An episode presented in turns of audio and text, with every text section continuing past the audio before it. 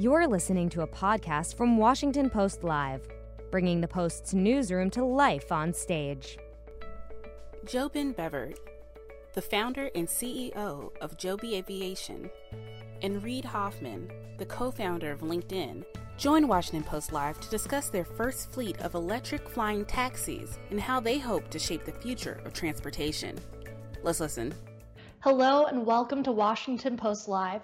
I'm Kat Zakrzewski, a tech policy reporter here at the Post.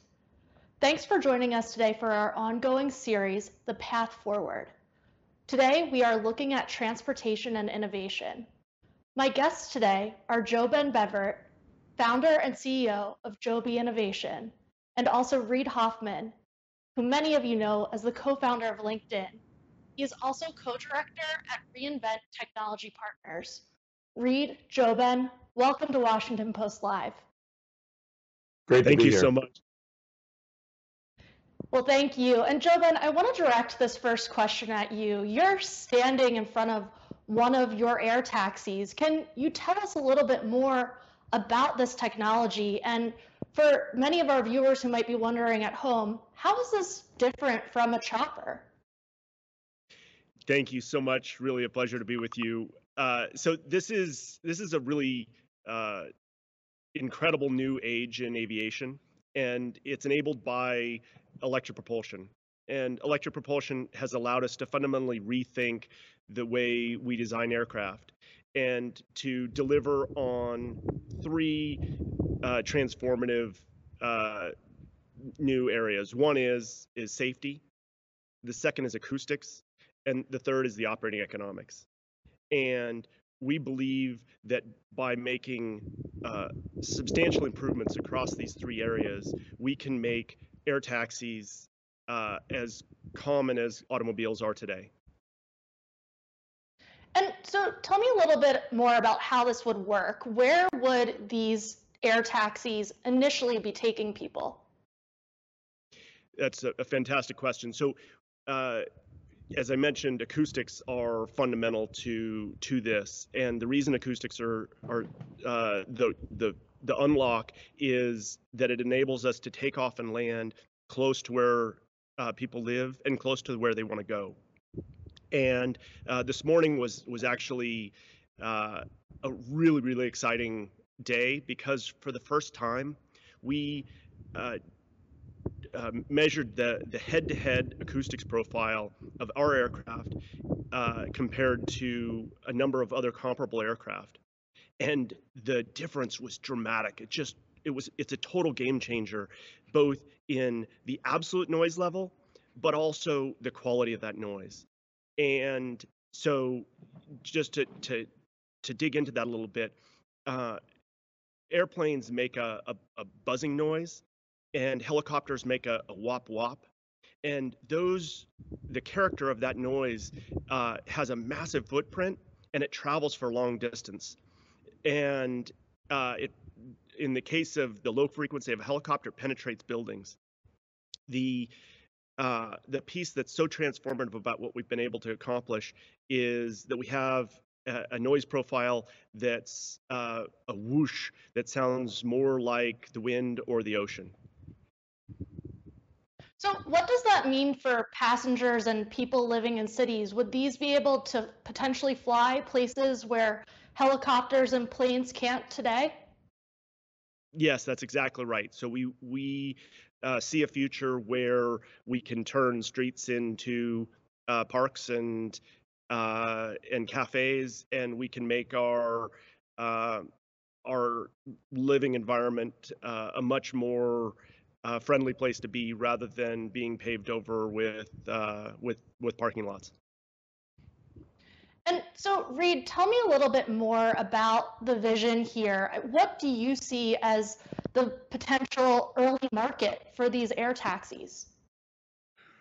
Well, the potential market um, is, uh, you know, is huge. Uh, one can show multiple models, but when you're redefining human transportation within cities and between cities, it's a fundamental part of human life. It's part of your commute and work. It's part of of, of going and seeing your family and relatives.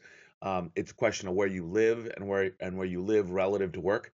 And all of these things in this uh, redefinition, just like the redefinition to cars and the, and you know from from horses and so forth, allows a reconfiguration of space. Just like Joe Ben was speaking about, like you said, well, okay, currently it's this it's this it's this grid of streets that can get into gridlock and and and traffic, whereas you have this, you know, kind of entire three dimensional space that can redefine it. And so as opposed to, have, for example, having a bridge that you know causes a two-hour bottleneck, you're just flying alongside the bridge, over the bridge, and so forth. And so the size of the market is huge, especially as you begin to get to. Uh, this is one of the things that the kind of the sharing economy. So Joby is is somewhat like Uber meets Tesla in the air, and as you have this kind of sharing economy, it makes it much more affordable, makes it much more active, and then in that uh, arena can can redefine transport for where you live and where you work for everyone. And you mentioned affordability. Um, when you start giving rides to the public in 2024, how much would an average ride cost? That's a fantastic question. Thank you. And and this is again so central to the vision that I founded uh, this company with. And it was that in order for this to be uh, a to have a, a, really meaningful impact, it had to be something something that was accessible from an economic perspective to everyone to use every day. And uh, our initial price point will be comparable to the cost of a of a taxi or an Uber, but our target is to move quickly down to the cost of uh, what it costs you to drive your own car, and uh, that is we believe that's the the, the critical unlock to uh, to making this uh, transformative for the world uh, and for people's daily lives. So, I mean, can you, you put a dollar figure on that? Would it be like five dollars a ride? So uh, initially, so so my my Prius cost me about fifty cents a passenger mile. Uh, my Tesla cost me about two dollars a mile, and uh, and uh, an Uber or a taxi costs three to five dollars uh, a mile. Uh, my uh, last time I was in uh, Washington D.C., I took a scooter and it was uh, I think about three dollars a mile.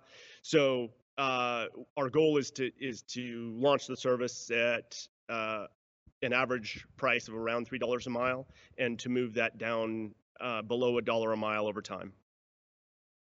And so, Joe Ben, there have been a lot of companies approaching this issue of um, transportation and, and even some other companies in the air taxi space.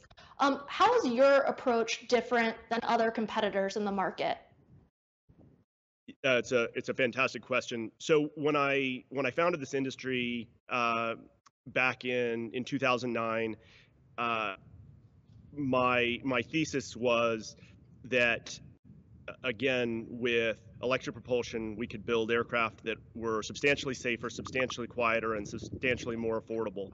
And uh, there were many people that uh, were skeptical that we could uh, deliver uh, that kind of performance with batteries. And uh, what we've now demonstrated is that we can, uh, with the the aircraft behind me, we have an aircraft that is again safe. It is incredibly quiet, and it is uh, our service will make it affordable to uh, to be used by by people to for everyday flights. And uh, we're we're just thrilled with uh, with the progress we've made. We're uh, we have a, a, a, spectacular team, and we are working daily through the process of certifying this, this aircraft uh, with the with the FAA and uh, also ramping up our manufacturing capabilities. Um, and I, I might want to touch ba- touch a little bit on on the certification. Uh, this is a process where where we can demonstrate both to ourselves and to the world that uh, this aircraft is safe enough safe enough for all of us to use every day, and that's uh, uh, we're we're very grateful to the uh, to all of the aviation uh, pioneers through history for uh, the the the really fundamental uh, work that they that they've done to build the, the aviation safety system that we get to utilize. And I'd love to add back in a little. Oh, sorry, go ahead, mind, Reid. I- I- I'd love to add in a little bit to Joe Ben's answer because one of the amazing things I've learned from him is like part of the reason he's standing in front of the vehicles. We did this this this this video where it was actually taking off and you could still hear him. So the sound is really important because it's part of what allows the things to be in the cities. And the next thing is the the the the something for everyone. It's not a it's not a new helicopter for just you know wealthy people to fly around. But part of that is the reason why the the, the model of, of integrating, you know, the Uber meets Tesla for the air. It's reason why the the the the the acquisition of Uber Elevate, the integration with Uber in terms of making this work. Um, for anyone who could take an Uber, they could also take uh, a Joby, um, and you know, partnering with uh, you know the kind of the mass market manufacturers like Toyota, uh, in order to make this a, a revolution in transportation for everyone. And and these attributes, because you know everyone goes, okay, the very first thing has to be safety and has to be safety, safety, safety, safety. Everybody gets that. But Joe Ben's leadership in this also was like, well, actually, it'll only really work if it's quiet enough to be integrated into daily life, and it'll have to be very much for everybody. Um, hence, you know, kind of like let's let's utilize the sharing economy. Let's utilize, um, you know, kind of manufacturing a large number of them with, you know, um, uh, partners like Toyota, and and part of the the belief that we have in in Joby when we did our due diligence um, around the entire field is we saw that they had been working on this for years. They had thought about all these considerations. They had locked in the kind of key partnerships and and the kind of how to manufacture these vehicles. And that's actually, in fact, part of the the landscape of why we we have such belief in Joby, um, kind of redefining this the third dimension of of human transportation.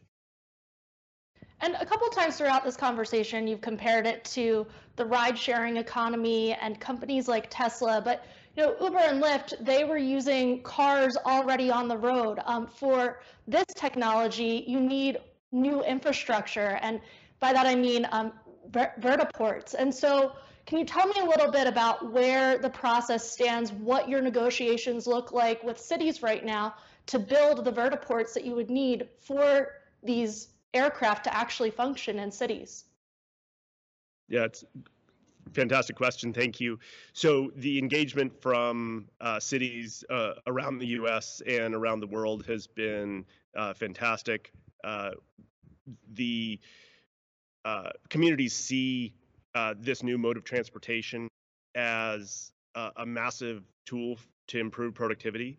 I think we've we've seen that cities are more and more competing uh, with one another for uh, for citizens, and that people want to go uh, to the places that have the highest quality of life.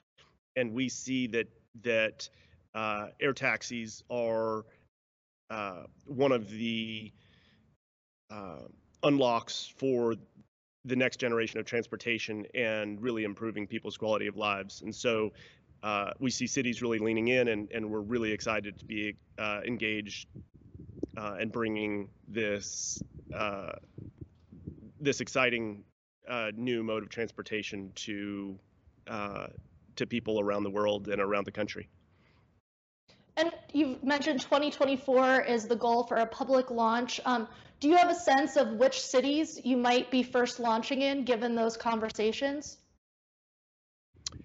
We we have not yet announced our uh, our launch cities, but we have uh, shown a number of different markets that uh, we are doing really uh, deep diligence with, and uh, and then there are uh, many additional markets that we're also very very excited about, and we expect to to roll out over um, over the next over the the first few few years of service. And as you're doing this due diligence, obviously the future of transportation is a big focus in Washington right now. Um, have either of you been in conversation at all with lawmakers amid the ongoing infrastructure talks? Um, We- we I, I have not, but maybe Joe Ben has.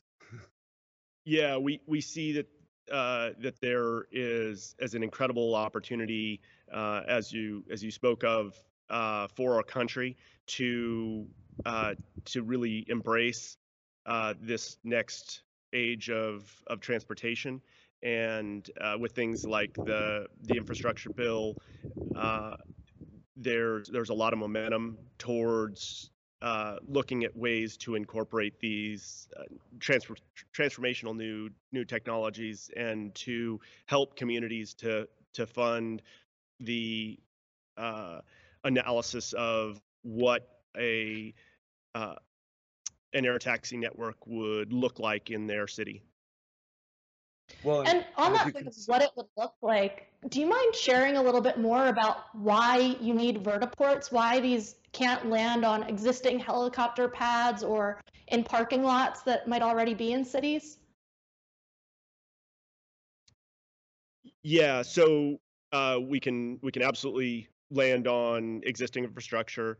Uh, the the key piece is again that we need to ensure that uh, uh, ensure safety is our top priority, and so we do want a a space which is, uh, you know, we we don't. Uh, I'm sorry. Um, so so we want to make sure that they are uh, fully uh, permitted uh, Skyport locations. And um, I want to understand a little bit more about how the aircraft actually takes off and lands because I know that occurs vertically. Uh, can you talk a little bit more about that process and, and how it works? Yeah. So again, thank you so much. The the um, electric propulsion is is really spectacular because uh, electric motors can deliver uh, power uh, that's torque and speed uh, almost uh, instantaneously. And that allows you know in contrast to a, a piston engine or uh, a turbine engine on a helicopter which uh, needs to uh, spool up for several minutes before taking off our motors can can spool up almost instantaneously. In addition um, our electric motors uh, we eliminate the the the noise so on a on a helicopter you have both the the noise from the the pist- the engine or the turbine, uh, and then you also have the noise from the blades. And so we've eliminated one of those noise sources, and then the second noise source, the blades, we're able to really carefully design uh, the blades of the propellers, and also uh, design the overall aircraft architecture to reduce the noise level to uh, something where this aircraft can uh, can take off and uh, the uh, for me to continue to have this conversation with you. So it's a uh, a really transformative uh, and it, it a, a, pivotal unlock to to this new industry. And Reid, on that point, um, given that promise, how do you think this will affect the way cities might be planned moving forward? So look the, the the the transportation grids just like energy grids and everything else are central to how you think of it. And as Joe Ben mentioned earlier we have for example currently uh, a lot of space dedicated to roads parking lots other kinds of things. And you can actually in fact redefine that. You can actually even redefine some of the existing whether or not the streets would be turned into pedestrian malls cafes other kinds of things uh, as a way of doing it because you can bring to and from we're in, you know, we've all kind of experienced the pandemic in the last 18 months, you know, plus. And, uh, you know, part of it is say, well, actually, in fact, I'd like to live in a house with a yard and ability to, you know, kind of get outside some, have my, my kids play outside. Well, you could redefine space uh, from that as well in terms of what the space and the and the size of the of the city looks like.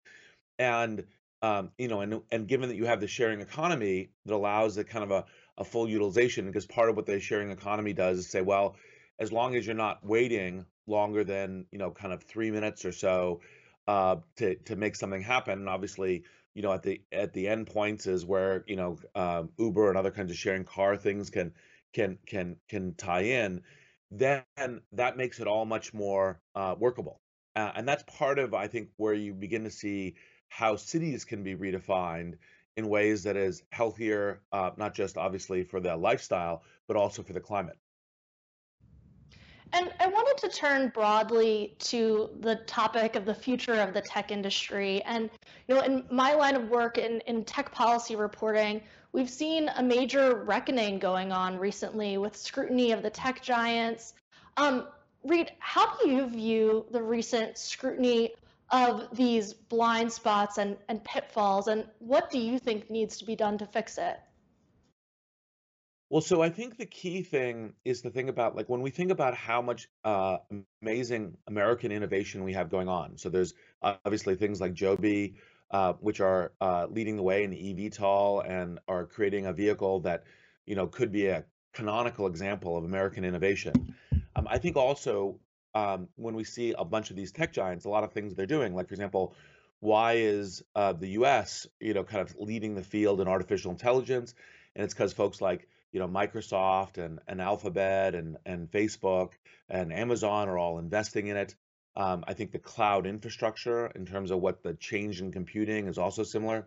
So the the key question is how do you make these innovations um, good for the broader society? So if you if you say, well, we have a, we have a worry about you know kind of what's happening with data. Okay, so what's the what's the right way to set that? I think that's usually a public partner uh, partnership I think a lot of the the the kind of the the, the too big is is actually a, a wrong path, and, and and part of that's because we have tons of startups. We're going from five big tech companies to 100 tech companies. We have amazing startup startups like Joby and others that are all that are all succeeding. So I don't think it's we have too many too big companies. I think what we need to do be doing is that the action of the companies is benefiting the American people more broadly and also the world more broadly. So it's kind of the question of how do you have these technologies, you know, for example, uh, helping the middle class uh, get a raise.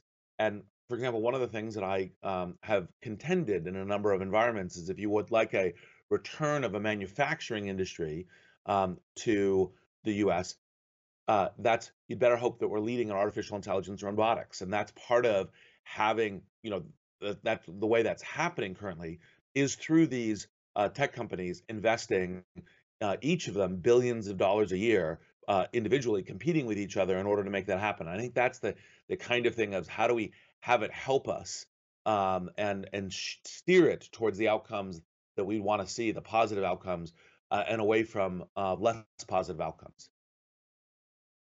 And on that topic of bigness, um, Reid, I wanted to ask, what do you think of the recent moves that the Biden administration has made on competition and the action in Congress. It seems that there's growing pressure to break up big tech companies like Google and Amazon. Do you agree with that? Well, uh, fundamentally, uh, no. Um, I think that the I don't agree, um, and I think the reason is is just that I was just describing, is that the key thing is to say, well, what do we have? We have these large companies that are investing billions and billions of dollars in new technologies. So it's new technologies in the cloud, new technologies in health, uh, new technologies in uh, you know kind of artificial intelligence. I mean, part of the whole uh, revolution for heading towards autonomous vehicles uh, came from a project that you know Google was investing in for a number of years um, as a way of of driving these. And the outcomes that people are hoping for in the antitrust outcomes won't happen. So you say, well, if we do a breakup, we'll have better privacy. Well, that's actually almost certainly uh, not the case. If you want better privacy, you actually need to have a larger enough scale company that can invest in the kind of privacy that you think we should have versus a number of small companies competing with each other. If you want major innovations in robotics, you need to have companies that can make that innov- uh, invention, uh, investment and that innovation in order to make it happen. And so I think that the the notion of of oh um, you know we should be breaking up these companies is bad from an innovation standpoint and from a, a, benefit to society standpoint. I think it's also, of course, once you go global, becomes much more challenging because you know you say, well, you know, we have a tech giant and and and and maybe we should break it up. It's like, well, but that's not what the, for example, Chinese are going to do. Uh, and so you say, well, you know, where would you like the autonomous vehicles technology coming from, or where would you like uh, who would you like to have leadership in artificial intelligence and then the investing in the you know, it's generally speaking like five plus billion, sometimes ten billion dollars a year in these technologies. Well, it's the it's the it's the large scale uh, companies that can do this, and so that's part of the reason why I'm like shape and and and make it as good outcomes for society, but not an antitrust action. And JoeBen, I want to bring you into this as an entrepreneur. Do you worry about a large tech giant coming in and competing with you in the air taxi space? We we're very excited about uh, this market as a whole and the positive impact that it can have on the world, uh, on people's lives, and on the productivity of, of our communities. And so we, we do believe that there will be um, more and more new entrants uh, coming into this industry. Uh, and we welcome that. We, we think it will be a, a good thing. Um, we, we feel uh, really, really good about the technology we've developed and about uh, what we've what we've been able to demonstrate and about the the network that we're beginning to build. So we're uh, we feel wonderful there. And then there's one other area I'd like to really uh, touch on that I that I didn't uh, get to emphasize um, enough earlier, which is sustainability. This is something that is very near and dear to my heart. And one of the things that's uh, a, a game changer with electric propulsion. Uh, it allows us to to build aircraft that are that are zero emissions, and uh, our our goal is to apply this technology to uh, a whole uh, range of of different uh, aircraft aircraft missions over time, and to uh, extend what extend the capabilities of the aircraft that you see behind me uh, to to serve uh, a larger and larger uh, swath of um, of missions uh, to make all of those zero emissions, and uh, that we believe will be really really important today. aviation CO2 CO2 emissions uh, represent about 3% of total global CO2 emissions, but because air travel is growing so quickly, um, it's expected to to triple uh, in uh, in the coming years, and uh, in addition, CO2 emissions are only about a third of aviation's total emissions. So if you look at uh, all of the emissions, uh, all the climate change that that's driven by aviation, CO2 is just a small piece, and so it's really essential uh, that as a community we and as engineers that we develop the the aircraft that will uh, make uh, aviation a, a, zero emissions uh, industry, and that's core to our mission. And thinking about that role of, of the tech industry and society, Reid, we're running out of time, so I just want to direct this last question at you. Um, we talked a little bit in this last part about the state of the tech industry, and I just wanted to ask you what steps do you think tech leaders like yourself need to make to, in order to rebuild trust? Well, so I think um, part of how trust um, comes is through transparency and openness and communication. Uh, where, where, uh, what are we building to? What are we doing? um, how do we view that we are playing a positive role um, and then also listening um, so to be able to hear okay what are what are the issues that people are running into um, that are things that we can either modify or help with um, as part of it and so you know part of i think that the um, uh, the kind of the key thing here is for us to say here is where we're going this is what we're doing and this is why we think it's good for you and we're listening to modify that uh, relative to um, uh, what the concerns and needs are. Well, we're going to have to leave it there. That's all the time that we have today. JoeBen and Reid, thank you so much for joining us. Thank you. Thank you. Have an amazing day. You too. And I'm Kat Zakrzewski. As always, thanks for watching. To check out what interviews we have coming up, please head to WashingtonPostLive.com to register and find more information about all our upcoming programs. Thanks for tuning in. Thanks for listening. To hear more interviews from this series and other Washington Post Live programs, Visit us at WashingtonPostLive.com.